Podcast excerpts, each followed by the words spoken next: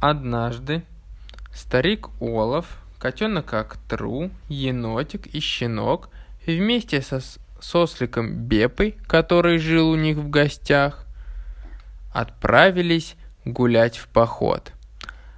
Они шли через пустыню, им было очень жарко, и только один Бепа, который приехал к ним в гости из Африки, чувствовал себя хорошо.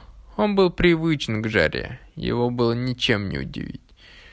И тогда он сказал, «Я все знаю про пустыню. Сейчас я доведу вас до оазиса, там, где растут пальмы и бьет руч...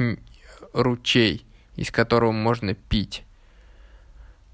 Так он и сделал, и через полчаса хождения по пустыню они дошли до оазиса, в котором было прохладно и свежо, там даже росла трава, и Бепа ее покушал – Всем было так здорово, они умывались холодной водой.